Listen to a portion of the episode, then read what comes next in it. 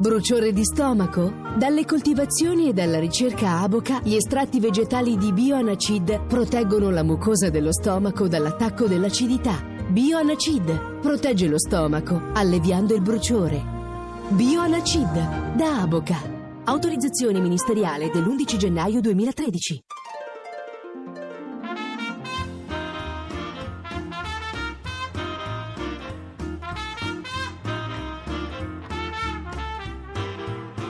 Radio Anch'io. L'attualità in diretta con gli ascoltatori. Conduce Ruggero Po.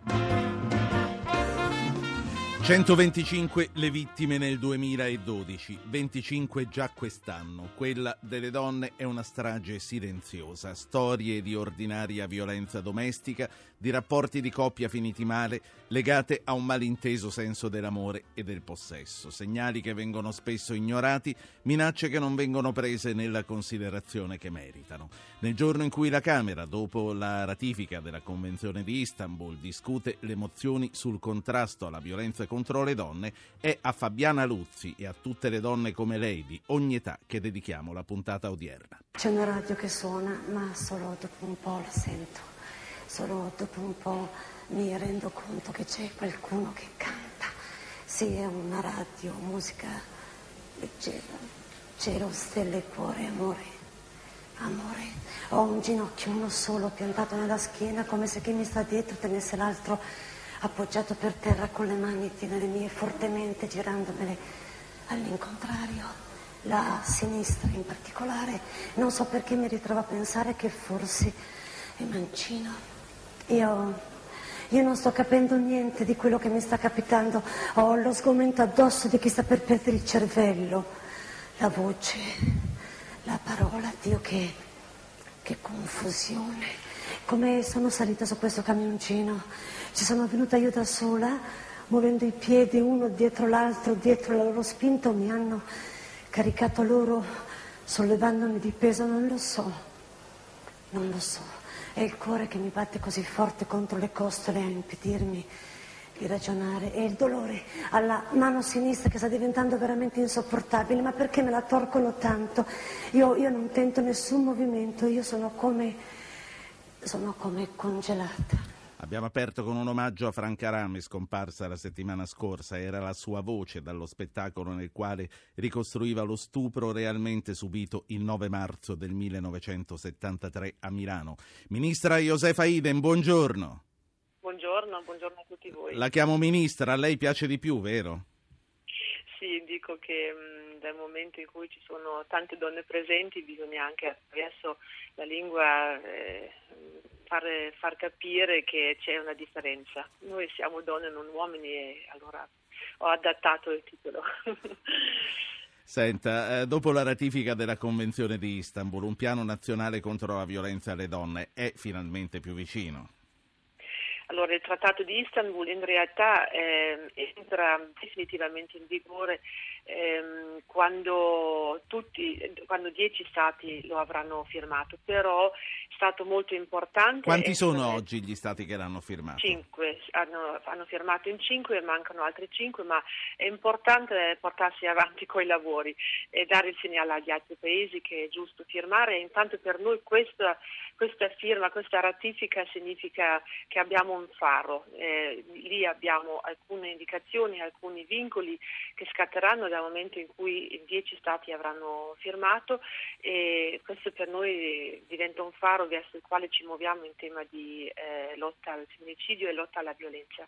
Ministra, quanti soldi occorrono per fare sì che le buone intenzioni non restino solo parole? Ma guardi, noi abbiamo i centri di antiviolenza da, da finanziare quest'anno e con, eh, con, i segnali che ci sono per quanto riguarda la, la situazione economica generale eh, abbiamo grandi preoccupazioni. Quindi la prima cosa che, che, c'è da fare è finanziare i centri di antiviolenza. Però eh, con eh, il segnale che ho dato quando ho parlato di task force contro il femminicidio, credo che abbiamo eh, comunque un, uno strumento che ci permette di rendere più efficace gli interventi che già ci sono. Venerdì scorso al Consiglio dei Ministri ho, ho, chiesto se possiamo dare l'avvio definitivo a questa task force, l'ho chiamata così, che in realtà non è altro che eh, un atteggiamento diverso. Eh, dobbiamo renderci conto che il femminicidio non è solo questione delle pari opportunità, del Ministero delle pari opportunità, che investe tanti altri sì. ministeri e guardiamo come lavorando insieme si può migliorare l'intervento. Lei in questa task force che ministeri prevede? Ma guardi, ci sono, ci sono, confronti da fare con la sanità come con il Ministero degli Interni che risponde per quanto riguarda l'intervento delle forze dell'ordine, l'istruzione per quanto riguarda un passaggio sugli stereotipi nelle scuole, eh, ci sono sanità l'avevo detta. Sì, ha detto sanità interni sono... istituzione, immagino la giustizia. La giustizia, la giustizia assolutamente per quanto riguarda sì. magari pene più severe e adesso butto lì due o tre cose, no? eh, però il, le finalità della task force sono proprio queste, mettersi d'accordo, guardare quali sono gli interventi da fare, come fare Senta, a renderli efficaci. Ma le finanze non ce le mettiamo in questa task force. Lei ha parlato con gli uffici eh, del Ministero delle Finanze per vedere se comunque c'è la possibilità di dare, di dare benzina a questo motore che si deve mettere in moto? Ma guardi, eh, io la lista ce l'ho, eh, ho tutti, tutti, i passaggi da compiere ehm, e, e, e può, può, fidarsi che non mi dimentico neanche un ministero da coinvolgere perché la mia motivazione è veramente forte, eh, perché qui si parla non solo della violenza e del femminicidio, ma eh, sono, sono c'è l'impressione che questi problemi esistano perché la, il ruolo della donna nella società e, e, come la donna si definisce è ancora tutto da, da, da, certo. da mettere in una posizione, da, renderla una, una presenza alla pari sì. di tutti gli uomini. Un'ultima, un'ultima, cosa, Ministra Idem. Allora, lei ha detto, ne avete parlato, eh, ne ha parlato lei venerdì scorso in Consiglio dei Ministri, oggi l'Aula della Camera discuterà le diverse mozioni che riguardano la violenza contro le donne, lei ha incontrato le diverse associazioni. Ecco, vorrei proprio chiudere con questo. Incontrando le diverse associazioni che a vario titolo si impegnano su questo fronte, lei ha notato unità di intenti o ognuna continua a vedere il problema attraverso le lenti della propria mission? Ma ehm, l'unità degli intenti, l'unità di intenti c'è perché sono state tutte associazioni che ehm, lottano giorno per giorno nel territorio, eh, nei territori contro la violenza e quindi questa motivazione è forte tra tutte. E come dicevo, ehm, bisogna guardare dove le azioni sono più efficaci e cercare di diffondere le, le pratiche migliori. Sì. in realtà quella giornata è stata estremamente importante anche per altri aspetti, perché mh, noi quando parliamo della violenza alle donne, dei femminicidi, eh, finalizziamo il nostro intervento sempre eh, sul, sulle donne, quando invece è, è l'uomo che, che, uccide e forse l'uomo è da proteggere da se stesso e forse l'uomo è da, da, da, da, da, da coinvolgere in, in, questa lotta, in questa, sì. in questa, in questa uomo da proteggere di... da se stesso. È da qui che voglio ripartire anche con le interviste agli altri interlocutori. Ministra Idem, la ringrazio per aver dato l'apertura al programma di questo lunedì mattina. Le auguro buon lavoro. Le donne e non solo le donne hanno molto bisogno di ciò che farete. Grazie per essere stata a radio anch'io. Grazie a voi, buona giornata. Di nuovo buongiorno a tutti gli ascoltatori, è lunedì, ma che cosa ci faccio io qui? Infatti lunedì è il giorno dello sport, in questo mese di giugno i lunedì mattina saranno comunque affidati a me e alla redazione che di solito si occupa di radio anch'io, dal martedì al venerdì. 800 05 0001 il nostro numero di telefono, molti gli ascoltatori che già hanno mandato le loro richieste di intervento sia al telefono sia con le mail. Saluto Titti Carrano che è presidente di Dire, Donne in Rete contro la Violenza. Buongiorno Presidente Carrano. Buongiorno, buongiorno a tutti. E saluto Giulia Buongiorno, avvocato, benvenuta avvocato, buongiorno. Grazie dell'invito. Titi Carrano, eh, abbiamo parlato nell'intervista con, il, con, la ministra dei centri antiviolenza. Non sempre è chiaro che cosa siano. Eh, ci dice come funzionano, che cosa sono e come funzionano?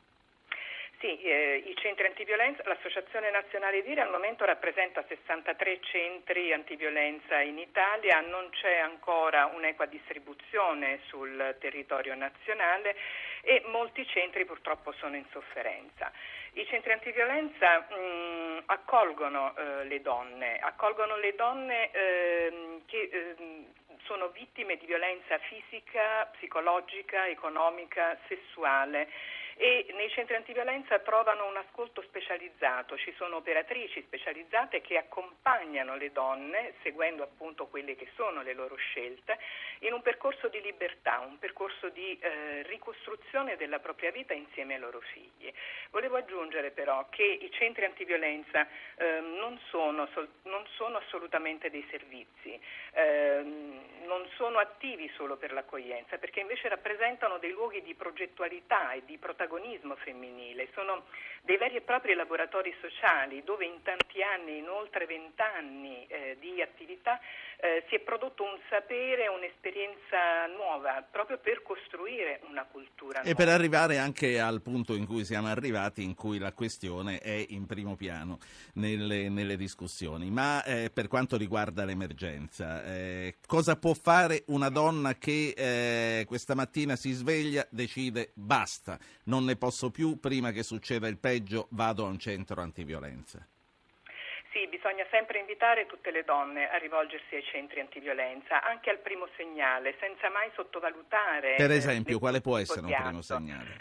Il primo segnale è Guardi, la, eh, le donne eh, vittime di violenza attraversano un percorso ben determinato perché c'è una prima fase di grave violenza psicologica, di isolamento, di denigrazione, quindi eh, avviene questo tipo di processo dove c'è una forte disistima di sé.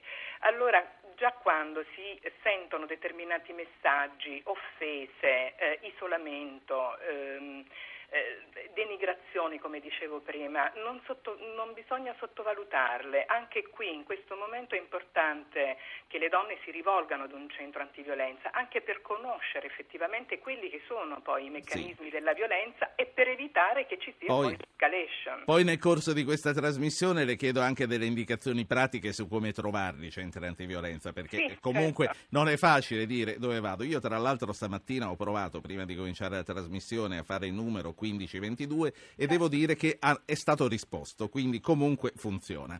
Avvocato, buongiorno. Eh, la violenza contro le donne è, è, un problema diffusissimo, è un'emergenza in tutto il mondo ed è da come la si contrasta che si misura la civiltà di un paese. C'è uno specifico tutto nostro, tipico italiano, un paese in cui fino a non troppo tempo fa esisteva il delitto d'onore che dava uno sconto di pena. Esattamente lei ha centrato il problema. Noi pensiamo che fino all'81 chi uccideva una donna aveva una pena da 3 a 7 anni, che è la stessa pena che si dà a chi incendia un motorino e quindi se c'era una sorta di equiparazione tra donna e motorino si comprende come il vero problema sia innanzitutto quello del tipo di disvalore che si attribuisce a questo reato, violenza, omicidio su una donna. Adesso ovviamente... E 30 anni non sono stati sufficienti a cambiare la nostra mentalità? La nostra mentalità sicuramente no, per cui mentre sposo tutta una parte che ho sentito dell'intervento del ministro Idem, non sono d'accordo sull'ultima parte dell'intervento in cui eh, sottolineava che dovremmo eh, stare un po' vicino agli uomini che sono i veri protagonisti. Ha detto l'uomo va protetto da se stesso, ecco, lei, lei, non crede no, che sia no, vero? No, no, no, no, io allora io sono contrarissima a questa impostazione Uh, perché se noi entriamo nella logica di dire che l'uomo va protetto da se stesso è come se attribuissimo una sorta di attenuante a quello che fa l'uomo che magari eh, purtroppo nonostante la sua volontà fa certe azioni, nessuna attenuante, eh, nessuna giustificazione, non sono pazzi, non sono raptus, sono degli uomini che siccome hanno alle spalle eh, decenni di supremazia sulle donne, ritengono che se una donna non va più bene, così come si straccia un pezzo di carta, si eh, distrugge una donna, si uccide una donna. Quindi mi dispiace, ma io non ho nessun tipo di atteggiamento di protezione nei confronti degli uomini. Questo no, perché secondo me è un modo per eh, non individuare la causa del problema. Non sono raptus, ha detto lei, e tra l'altro confermando anche una, una, serie di dati che sono usciti in cui si dice che il 95% degli uomini sono in grado di intendere e di volere e solo al 5% che si rendono protagonisti di, come que- di casi come questi viene riconosciuta l'infermità mentale. Io vorrei fare sentire a Buongiorno e a Carrano la prima voce di un nostro ascoltatore, un nostro affezionato ascoltatore, dei cui interventi raramente facciamo a meno. Andrea, buongiorno. Buongiorno a lei e buongiorno ai suoi ospiti. Io volevo dire che le donne sono superiori all'uomo, sono loro che mettono al mondo il futuro dell'umanità con un piccolo contributo dell'uomo. Chi è debole, ignorante o un malato mentale cerca di sovvertire tale differenza con la violenza. Purtroppo nella violenza domestica, dove avvengono le angherie più diffuse, c'è molta omertà. Sono i familiari e gli amici più stretti che dovrebbero portare alla luce questi episodi. Io in passato ho affrontato un episodio simile tra uno zio violento e una zia vittima. Sono intervenuto in maniera decisa e da quel momento tutto si è risolto. Lo stupro, secondo me, è pari all'omicidio e quindi punibile come tale perché si uccide l'anima di una persona. Viva le donne! Andrea, Andrea, Andrea, Andrea, che cosa sì. ha fatto lei con gli zii? Io con gli zii non mi sono comportato in maniera violenta, ho solo preso mio zio, gli ho detto che l'avrei denunciato, che avrei prima sarei andato a ponte soccorso con la zia, che poi l'avrei denunciato e che gli avrei rovinato la sua, la sua attività. E quindi lui è stato È bastato questo? È bastato sì, questo? È bastato, sì. È bastato quindi... perché io poi ho vigilato e poi adesso un po' mi evita, però almeno Beh. da quel lato lì perché io poi vabbè sono un uomo, potevo anche passare le vie di fatto, però io No, no, no, no, no, no, no va bene, no, anzi spero che il suo sia un esempio. Eh, perché... Di chi era la voce divertita? Di Buongiorno o di Carrano? Sì, sì, no, mia, mia, mia, perché mi ha divertito questo intervento. Senta, buongiorno, eh, lei ha detto rifiuto che l'uomo sia da proteggere da se stesso, rifiuta allo stesso tempo un'affermazione come quella che le donne sono superiori all'uomo? Eh, credo che sia corretto rifiutarla, eh, anche se magari soggettivamente qualcuno o io stessa possa esserne convinta, però secondo me c'è una situazione oggettiva in cui a prescindere... Sì, no, vada, vada avanti, era... prego, buongiorno. Ah, ecco, in cui oggettivamente gli uomini si sentono superiori nei fatti ma non a parole. Se lei chiede a 100 interlocutori telefonici, nessuno ammetterà di sentirsi superiore, fermo restando che tornando a casa nel menage familiare si dà per certo che alla donna spettano certe incombenze e non sono cose di uh, secondo piano perché il tempo è prezioso e se tutto il tempo mh, viene sottratto alla donna e poi al contempo le si chiede un reddito e poi al contempo le si chiede di non essere una donna di serie B e quindi di affermarsi, sì. è chiaro che si pretende troppo, il fallimento è dietro l'angolo e poi iniziano le angherie. Quindi io sulla parità sono convinta che ci sia una parità oggettiva, che a parole tutti la riconoscono, nei fatti no. Ecco, prima, prima di lasciarla andare vorrei eh, leggere a lei e a Carrano una, una, mail che arriva da Stefano da Firenze che scrive come sempre accade quando da una serie di fatti isolati si vuole creare una tendenza, le si dà un nome, adesso tutti i fatti di sangue dove la vittima è una donna sono femminicidio, poco importano i numeri o le statistiche, da dove appare abbastanza chiaramente che il fenomeno è sempre esistito. Eh, è così, eh, buongiorno, Carrano Carrano, com- cominciamo da Carrano, è così, è sempre esistito e solo adesso ne vogliamo fare una moda, fra virgolette, come scrive il nostro ascoltatore, Titi Carrano, donna in rete contro la violenza. Il problema della violenza maschile contro le donne è un fenomeno sempre esistito, ora fortunatamente se ne parla di più eh, ed è importante che se ne parli.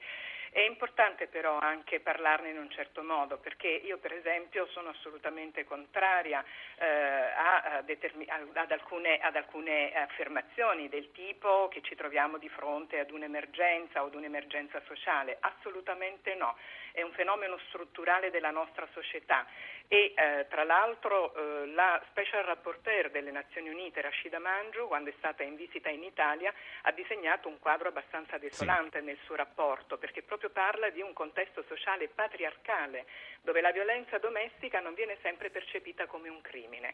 Allora qui è importante che ci siano degli interventi, ma, ehm, interventi strutturali eh, ed è importante un coordinamento tra i vari ministeri nell'affrontare il fenomeno della violenza maschile contro le donne, includendo però anche l'esperienza e il sapere dei centri antiviolenza e del movimento sì. delle donne che in tanti anni hanno eh, cercato appunto di cambiare una cultura. Non è Sì. un problema di pari opportunità, ma è una nuova cultura di genere che deve essere Certo. diffusa e impregnare i gangli strutturali della nostra società. Giulia, buongiorno e poi la lascio. Quali strumenti abbiamo oggi per prevenire e per perseguire gli abusi di ogni tipo contro le donne e contro i soggetti più deboli? Concordo sull'intervento appena fatto e sull'inquadramento che è stato dato che mi sembra assolutamente corretto. Eh, gli strumenti sono innanzitutto quello di rendere prioritaria questa battaglia. Non parliamo magari di emergenza perché sembra qualcosa che è arrivata improvvisamente, invece c'è da sempre, però parliamo di priorità. Io spero che ci sia un governo, chissà se non possa essere anche questo, eh, che metta tra le sue priorità la battaglia eh, contro la violenza alle donne. Se ne deve parlare tanto, se ne deve parlare in termini corretti, non si devono assumere atteggiamenti di protezione nei confronti degli uomini, non si devono qualificare raptus le violenze. Sì. Detto questo, i centri antiviolenza funzionano straordinariamente, si possono aiutare tantissimo le donne, può servire anche una legislazione Senta. che faccia un po' più di paura agli uomini. Ergastolo per gli uomini che uccidono le donne, per il giovane di Corigliano Calabro? Ergastolo, eh, visto come aggravante, ne esistono già tante nel codice penale, aggravante perché quando si uccide una donna con il solo scopo di uccidere un essere inferiore, a quel punto ci vuole un aumento di pena. Ci sono tanti aumenti di pena e tanti ergastoli per cose forse più me- meno gravi, quindi che sia ergastolo. La saluto. Grazie a Giulia Buongiorno, avvocato. Alla prossima. Beatrice Lorenzin, Ministro della Sanità, buongiorno. Il ministro, la ministra Idem parlava dei centri contro la violenza, parlava della task force che lei si augura si possa mettere insieme tra i ministeri che voi dirigete, non solo pari opportunità e sanità, ma anche interni, istruzione, giustizia. Lorenzin, Solidea, telefono rosa, che cosa occorre per dare a ogni donna in caso di necessità la possibilità di rifugiarsi in una casa famiglia? Innanzitutto occorre una rete diffusa in modo capillare sui territori e che sia in grado di fare accoglienza e spesso anche riorientamento delle persone e delle loro famiglie, perché dietro a una violenza subita da una donna, soprattutto una violenza domestica, spesso c'è un dramma familiare che coinvolge anche i figli e, ehm, e il coniuge. Quindi c'è la necessità di eh, costituire, di allargare delle reti che per fortuna già sussistono nel nostro territorio ma che devono essere potenziate. Do ragione a chi mi ha preceduto, sicuramente questo deve diventare un elemento prioritario nell'agenda, un'agenda di governo e dei territori in modo tale che si possa lavorare in modo eh, integrato mh, nelle- nei vari settori che sono, sono ehm, colpiti, sono coinvolti da questa vicenda e nei Sì. territori a livello centrale. Fermo restando che eh, secondo me bisogna parlare molto non solo di violenza nei confronti do- delle donne, ma del tema della violenza in sé nella società che colpisce le persone più fragili, le donne, i bambini, le persone anziane Senta. e proprio per fare questo eh, bisogna anche agire moltissimo sul piano culturale. Lorenzin, le strutture ospedaliere, i pronto soccorso, sono attrezzati per riconoscere le violenze di genere, per convincere una delle tante donne che dicono di essere cadute dalle scale a sporgere denuncia? Servirebbe, come accade in America, anche qui una unità vittime speciali? Sì, eh, la prima cosa che ho fatto quando sono diventata ministro, ma perché eh, stavo ragionando da tempo su questa eh, su questo tipo di ipotesi grazie anche degli esperimenti e delle realtà che già esistono in Italia, c'è il codice rosa, ci sono eh, belle esperienze in Piemonte, nel Lazio, diffuse diciamo, nel territorio ma non messe a regime, in cui si prevedono con modalità diverse all'interno del pronto soccorso del- dei gruppi operativi in col camice composti da eh, personale di polizia, eh, dallo psicologo, dall'assistente sociale e dal medico che laddove c'è un sospetto di violenza, per, parlavo anche di bambini e di anziani, non casualmente perché arrivano nei pronto soccorso molti anziani maltrattati e, e quindi è un modo per aiutare, accompagnare in questo primo front office la vittima alla denuncia e poi eh, orientarla verso dei centri di assistenza. Le faccio sentire prima di lasciarla andare una, una voce, la voce di un ascoltatore che vorrei che lei e Titti Carrano commentaste. Signor Giovanni, buongiorno. Buongiorno, buongiorno a tutti voi e grazie per avermi chiamato. Prego. Buongiorno. Senta, eh, come ho scritto nella mail, eh, come genitore ci si cerca di fare di tutto e di più. Eh, poi alla fine ci si scopre che i nostri ragazzi eh, passano molto tempo alla rete e all'interno di questo non vi è nessun strumento di controllo. Io credo che ci siano anche delle eh, corrispondenze, ahimè, tra quello che succede poi eh, in questi casi eh, di, chiamiamolo nome cognome, di, di assassini verso le donne o anche altri soggetti. Non credete che sia il caso di mettere dei filtri?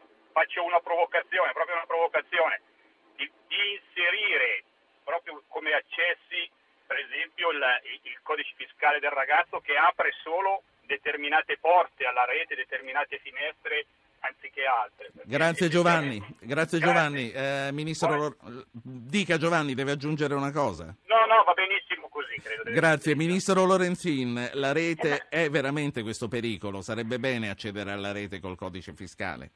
La rete è un grandissimo strumento di comunicazione e di interazione, ma come tutti i grandi strumenti eh, ha eh, anche degli ambiti di rischio non indifferente. Abbiamo visto e, e conosciamo i casi di bullismo, eh, casi, i casi di, diciamo anche di adescamento dei minori, eh, ci sono delle patologie che si sviluppano sulla rete che sono aiutate dalla rete stessa, ma non è che la rete è un soggetto astratto, è un, un mezzo, uno strumento che in alcuni settori ha bisogno di una regolamentazione.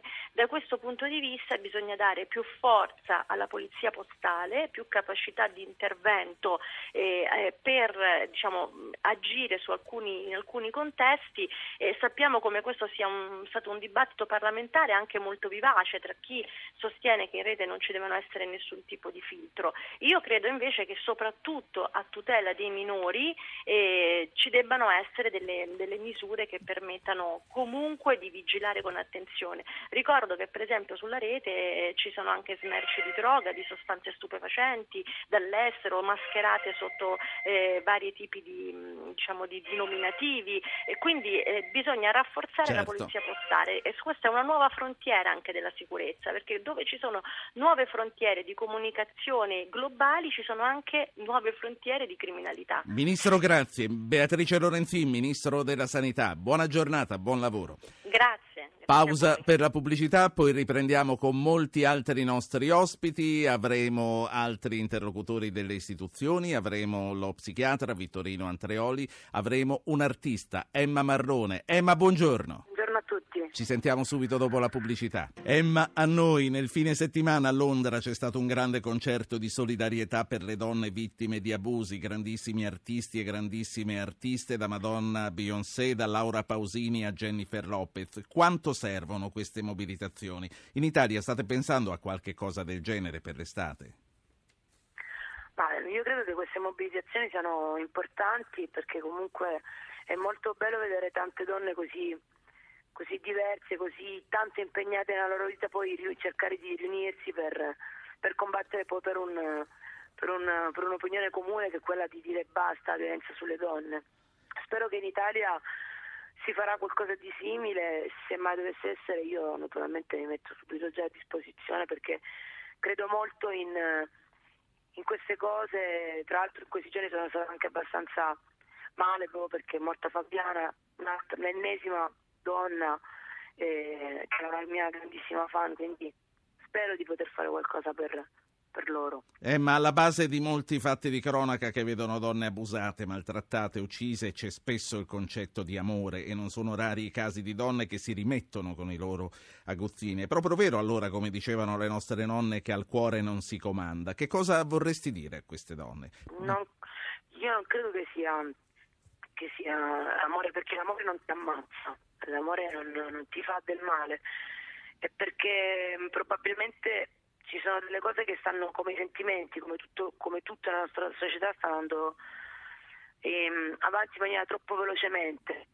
Eh, non c'è una crescita tra un ragazzo, un ragazzino e una ragazzina.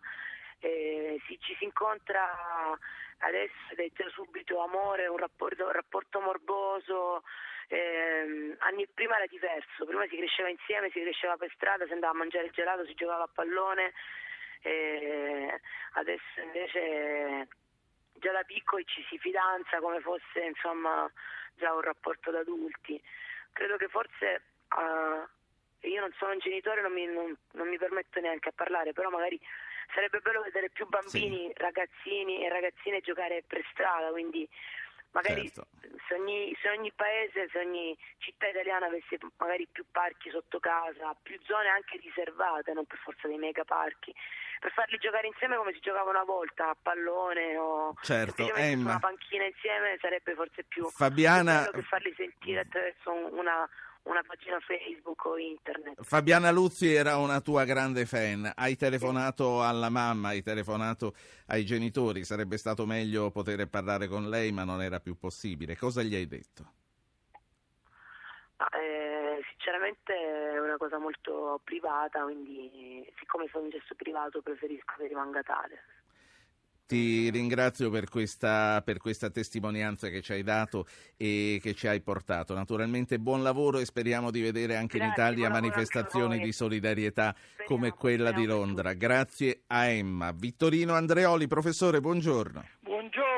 Prima di parlare con lei però vorrei tornare ancora un attimo alla Presidente di Dire, Donne in rete contro la violenza. Ha sentito le telefonate degli ascoltatori, eh, Presidente Carrano, ha sentito questo ascoltatore preoccupato di ciò che può mm, significare la rete in tutto questo. C'è un valore, un disvalore aggiunto da parte della rete?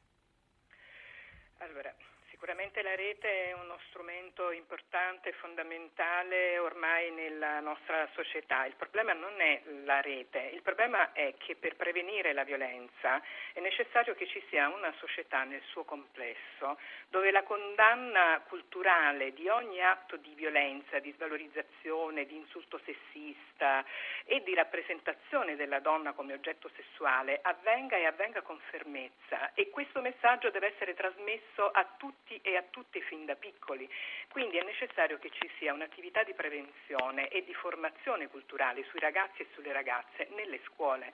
Noi facciamo tantissimi progetti nelle scuole proprio per ehm, eh, dare messaggi ai ragazzi e alle ragazze di che cosa è una relazione tra generi.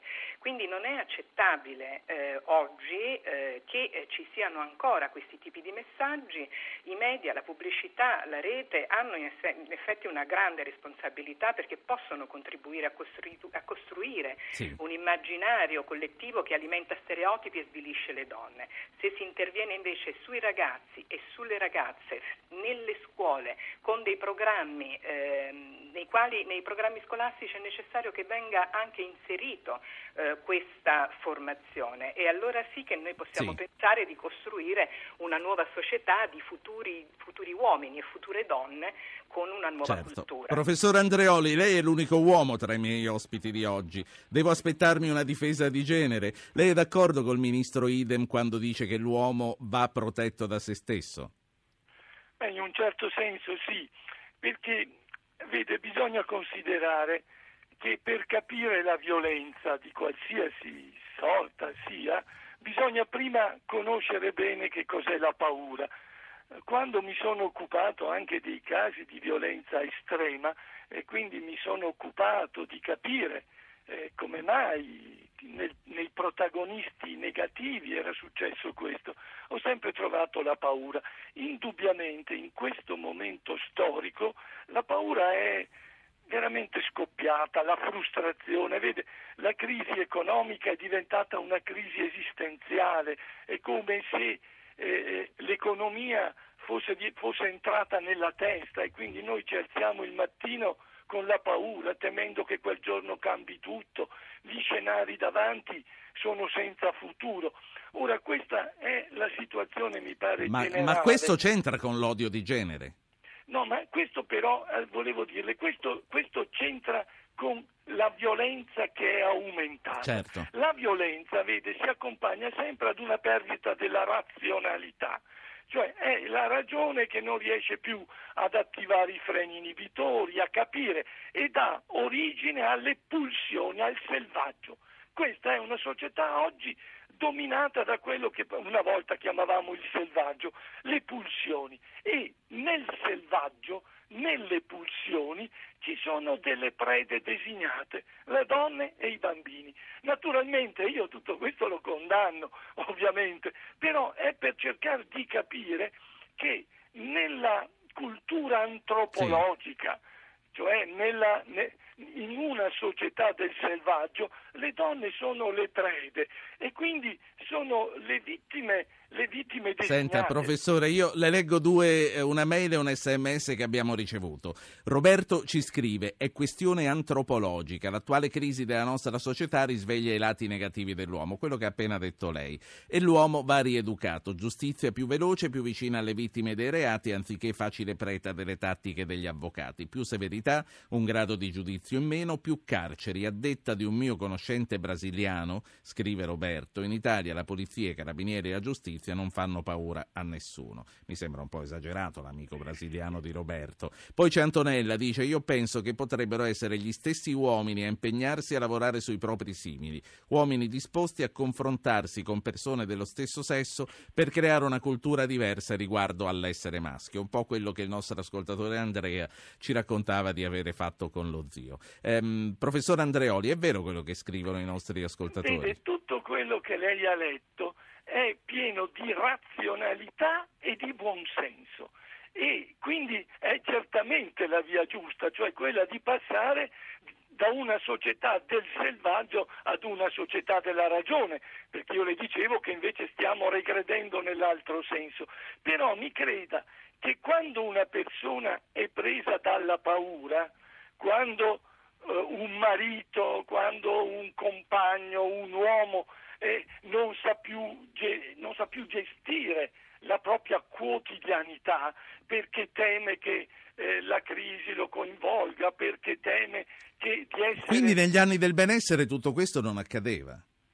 No, appunto, perché nel benessere non c'era la paura. La paura, vede, c'era ma non così. Oggi ci si alza nella paura, sì, oggi sì. ci si alza con la incertezza. Tutto questo, ripeto, porta di fronte alla paura non si ragiona. Eh, quando io vedo le persone prese dal panico, non è che gli sto dicendo che cos'è la paura, sì. gli prendo una mano per rassicurarlo. Quello che vorrei dire è questo, che quindi in una situazione in cui dominano le pulsioni e quindi le emozioni, nasce per esempio, portano a nascere sì. la proprietà, la donna come proprietà. Professore, è proprio, è proprio, qui che volevo arrivare. Ehm, oltre alle donne uccise e maltrattate per storie di coppia finite male o mai cominciate, c'è anche l'altra faccia della medaglia e io ci sto pensando, quella degli uomini uccisi, sfigurati con l'acido per mano femminile o dove la donna è il mandante. Non è che più che sul rapporto di forza uomo-donna dovremmo concentrarci, come stava un po' anticipando, su che cosa sia oggi il senso di possesso, di proprietà? Certamente, ma vede, quando, quando, quando la proprietà, cioè come cose, diminuisce e la crisi economica questo vuol dire, vuol dire che il potere sulle cose non c'è più, che abbiamo perso valore, eccetera. Si finisce per esercitare, ecco di nuovo, il potere sulle persone, perché le cose ci sono sfuggite ed ecco perché nella storia antropologica la donna e i bambini che sono stati soggetti ovviamente ingiustamente, ma questa è la condizione selvaggia, mi permetta di usare la condizione animale. Ebbene, noi stiamo regredendo a questo. Allora, è vero l'educazione... Ma, ma gli animali non lo fanno però tutto questo. Come? Gli animali non lo fanno tutto questo. Eh no, lo fanno. C'hanno la, la, la, femmina in qualsiasi specie. Io ho vissuto tra gli scimpanzé, che sono i nostri cugini, e non c'è niente da fare. C'è un potere, un potere su donne e su bambini, ma questa è la regola generale. Però, voglio dire, la civiltà è proprio controllare questo, è proprio negare questo e bisogna appunto allora sì l'educazione, ma bisogna anche creare una condizione di maggiore sicurezza in cui la paura deve diminuire. Certo. Questa è la cosa, non si può pensare sempre e solo all'individuo, a quel singolo. Vede, ogni volta che succedono sì, purtroppo sì. sempre di più questi sì. fatti, lo psichiatra che spiega la situazione di quel, di quel singolo, non c'è niente da spiegare, c'è una situazione diffusa di insicurezza, di, di, paura tremenda e nella paura, di fronte alla paura, Senta, vede, eh, ci sono due vie no, no. sole di risposta, l'aggressività, la violenza o la Ecco, fuga. professor Andreoli, resti con noi. Tra l'altro la ringrazio per aver smantellato un luogo comune che io stesso ho rappresentato, che gli animali siano più buoni di noi. Quindi la cultura ci aiuta a essere meglio della nostra condizione animale. Saluto Lorella Zanardo, documentarista, autrice del Corpo delle Donne. Zanardo, buongiorno. Buongiorno a voi, buongiorno. Siamo quasi verso la fine della nostra puntata. Io vorrei cominciare eh, con lei a ritornare al punto di partenza, naturalmente non perdendo di vista le varie questioni che abbiamo toccato. Il punto di partenza è la Convenzione di Istanbul con eh, gli impegni che i vari paesi si assumono contro la violenza alle donne ed è eh, quello che lo stesso Parlamento italiano, la stessa Camera, oggi discute con le mozioni in aule. Zanardo, quali sono le iniziative più idonee a, a- metterci questo problema dietro le spalle, se mai ci riusciremo? Ma sicuramente ho sentito l'ultima parte dell'intervento del professor Andreoli, sono d'accordo che eh, bisogna mettere al riparo diciamo, le donne e le giovani donne in particolare, quindi eh, la parte della Convenzione di Istanbul che parla della, eh, della legge contro lo stalking che venga eh, messa in atto al più presto anche fornendo ai reparti di eh, polizia di personale addestrato. Come sappiamo moltissime le volte le donne denunciano, denunciano aggressioni anche verbali, eh, denunciano pedinamenti ma non vengono prese in considerazione. Questo è fondamentale. Io però ritornerei, quindi tutte le azioni atte a salvaguardare la, la, eh, la- la salute diciamo, delle donne eh, da prendersi immediatamente. Ritornerei alla questione culturale di cui molto si parla in questo paese ma pochissimo si fa. Eh, io sono attiva con un gruppo di volontari ormai da quattro anni, da quando è uscito il documentario, nelle scuole medie e superiori con dei progetti di edu- educazione ai eh, media. Incontriamo migliaia e migliaia di ragazzini e ragazzine. I ragazzini e le ragazzine passano tutta la loro vita su internet ed è eh, internet può essere un grande strumento di democrazia, Sì. ma garantisco Ecco. che di sessualità non sanno nulla Ecco. nemmeno di relazioni. Quindi la prima cosa da fare, io stimolo il Ministero dell'Istruzione di introdurre al più presto dei corsi di ehm, introduzione a come si gestiscono le Ecco. relazioni prima ancora della Sentite, eh, io voglio, a questo proposito proprio, voglio fare ascoltare a voi tre, a Zanardo, Andreoli e a Carrano, l'intervento di un nostro ascoltatore. Francesco, buongiorno. Buongiorno. Senta, ho letto Buongiorno. nella mail che lei cita il nome di un istituto. Ripeta quello che ha detto, ma non ripeta il nome dell'istituto, prego. Io sono un docente di questo istituto eh, di Napoli in cui è avvenuto un episodio molto grave, un'aggressione di tre ragazzi diciottenni verso una ragazza quindicenne, e un'aggressione con risvolti sessuali perché a, mo- a- diciamo, a motivarla è stato un risvolto di tipo sessuale e questo episodio però sostanzialmente dalla prima ora si è teso a, diciamo, a derubricarlo, a nasconderlo, la famiglia è stata indotta a, ri- a ritirare la querela e si rientra questa cosa, è- io credo che non sia isolata purtroppo nella scuola No, italiana. no, certo, mi dica solo a questo punto chi è che ha indotto la famiglia a fare la marcia indietro. È stata la- quindi è stata la famiglia dei ragazzi, è stata la scuola stessa? È stato questo sistema per cui da una parte si vuole tutelare il buon nome della No, no, scuola mi dica, mi dica chi è stato, cioè voglio dire, è stato, non dica il nome, famiglia. No, no, stato- non dica il nome della No, scuola, ma è stato il preside che ha detto spegniamo È tutto. stato sì, diciamo la presidenza, la presidenza, ma tenga conto che la presidenza con, la famiglia degli con le famiglie degli aggressori, la cosa grave è che non c'è stata un'ispezione, non c'è da parte Certo. delle, È delle tutto chiaro, non deve, non deve aggiungere nient'altro, anche questi sono spaccati di vita No, quotidiana. tenga presente una cosa molto seria a proposito dell'intervento Sì, che è venuto mi, prima. mi concluda velocemente però, Francesco. Sì. E quello che è assurdo è che nelle stesse ore in cui avveniva il fatto si teneva per due o tre classi quasi in modo clandestino una- uno di quegli incontri centrati sulla, appunto contro la violenza sulle donne, proprio nelle- Ah, chiaro. lo stesso giorno. Ha fatto, bene, giorno. ha fatto bene a sottolinearlo, quindi eh, ragazzi che prendono di mira una ragazza con, eh, diciamo così, eh, aggressione a sfondo sessuale, ehm, la scuola eh, spegne l'incendio, la famiglia dei ragazzi chiaramente eh, Sì. con la scuola, lei dice mentre in un'altra aula c'era un dibattito sul femminicidio, chiamiamolo così. Sì, che rimane grazie, tutta teoria. Grazie però. Francesco, grazie Francesco. Grazie allora, a a questo punto eh, buongiorno all'ultimo degli ospiti nella nostra scaletta di oggi, ma non per importanza certamente, Paola Severino, avvocato ex ministro della giustizia. Avvocato Severino, buongiorno. Buongiorno a tutti. Ci sono molte domande che le voglio fare, ma eh, ha sentito quello che ha detto questo ascoltatore? Sì, Un fatto, un fatto chiaramente da verificare, l'ho pregato di non fare i nomi perché chiaramente spetta a noi giornalisti andare a fare la verifica dei fatti, ma io non ho molti dubbi, non ho molte ragioni per dubitarlo. Allora, è un fatto che ho sentito ed è raccapricciante nella diciamo, semplicità con cui viene narrato. Eh, il bilanciamento asserito tra l'interesse della vittima eh, a non vedere il proprio nome eh, reso pubblico eh, e l'interesse invece a perseguire questi fatti. E allora io direi una prima cosa. Se non vogliamo fare solo proclami e quindi eh, lezioni particolari sulla violenza, ma vogliamo dimostrare nei fatti che la violenza sulle donne si combatte, innanzitutto quando si tratta di minori non ci deve essere di mezzo una querela. Tutti devono avvertire il dovere di tutelare un minore lasciando al giudice penale la facoltà, la possibilità di individuare se in quell'episodio c'è stata una violenza che deve Certo. essere punita. È un dovere di tutti i cittadini vigilare sui minorenni.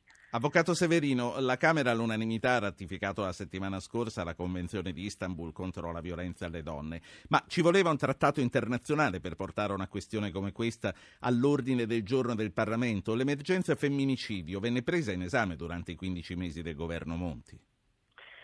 Eh, certamente sì, tant'è che la convenzione è stata firmata dal ministro Fornero eh, durante il governo Monti.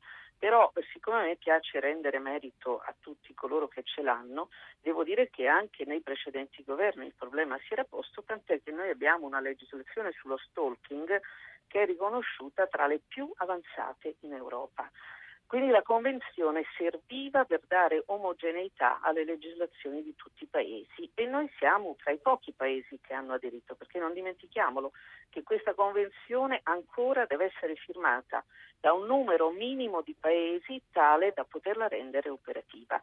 Quindi credo che l'Italia dal punto di vista della legislazione sia a posto. Senta, la macchina dello Stato la conosce bene anche lei, l'ho chiesto al ministro Idem, lo chiedo anche a lei. Eh, c'è, eh, c'è il denaro per mettere il carburante in questa macchina che si deve mettere in moto?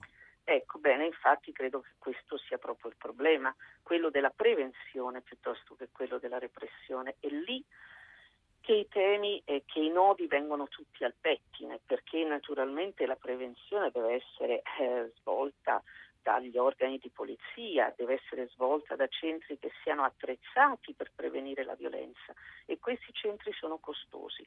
Ma io credo che questo sia un costo da pagare, sia uno dei primi costi sui quali, eh, oltre che naturalmente sul lavoro, sui giovani, si debba investire, perché un paese nel quale eh, la, la, l'entità, la fisicità di una donna non è rispettata è Sì. un paese che sinceramente non è in linea con uh, l'evoluzione della nostra cultura e di una civiltà giuridica Certo. che è sempre stata un faro, quella italiana. Mi mancano cinque minuti alla fine di questo programma, vorrei salutare gli altri tre ospiti e concludere con lei. Vorrei chiedere velocemente al professor Andreoli un commento sulla telefonata da Napoli che abbiamo ricevuto e su questo episodio in questa scuola. Professore.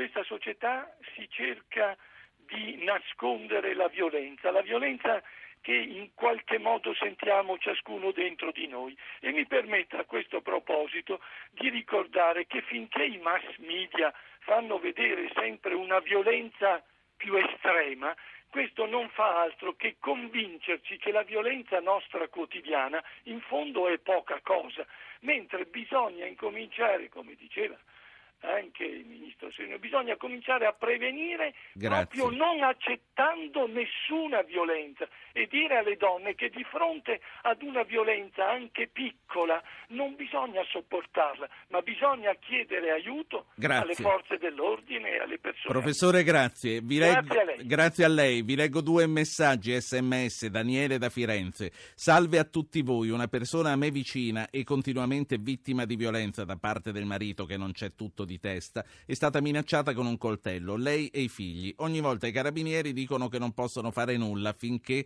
non succede qualche cosa. Com'è possibile questo? Veramente bisogna aspettare che succeda qualche cosa? Zanardo.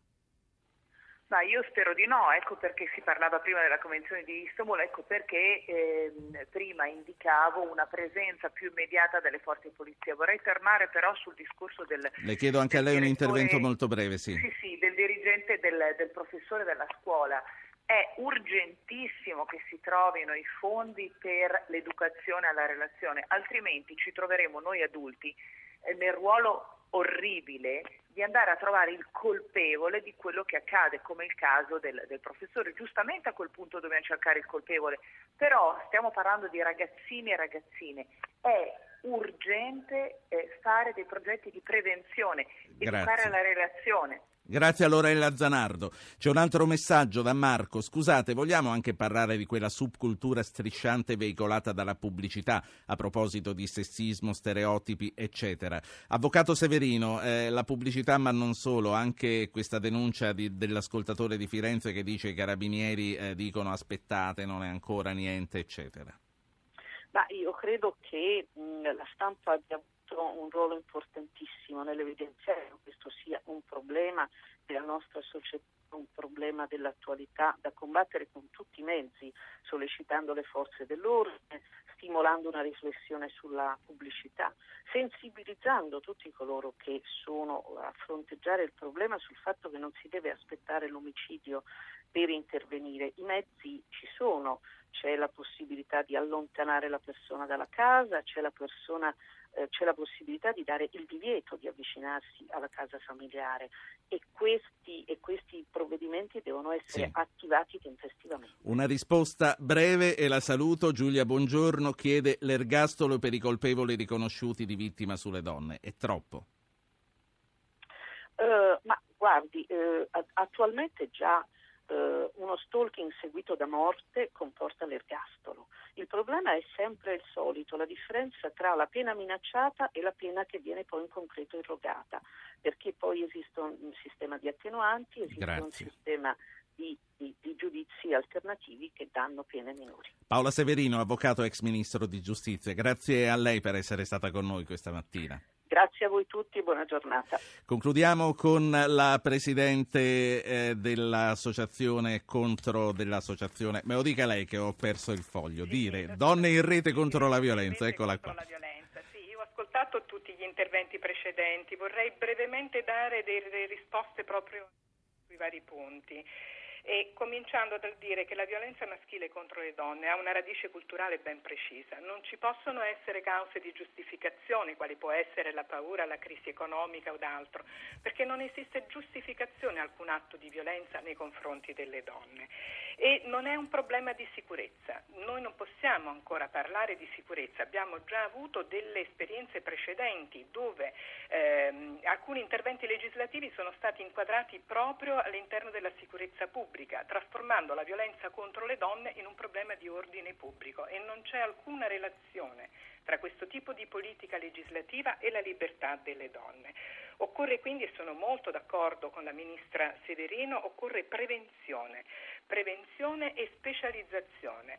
Ehm, l'impianto normativo italiano a protezione delle donne vittime di violenza maschile si presenta astrattamente idoneo ed efficace, sicuramente può essere migliorato, ma il problema non sono le leggi, il problema è la loro applicazione. Quindi è necessario che ci sia una formazione sistematica a tutti gli operatori Sì. dei settori interessati, magistrati, avvocati, forze dell'ordine. E a proposito di forze dell'ordine, che ho sentito appunto quello che si diceva prima, mh, che è assurdo, insomma, eh, Ho pensare 50 che- secondi, Carrano.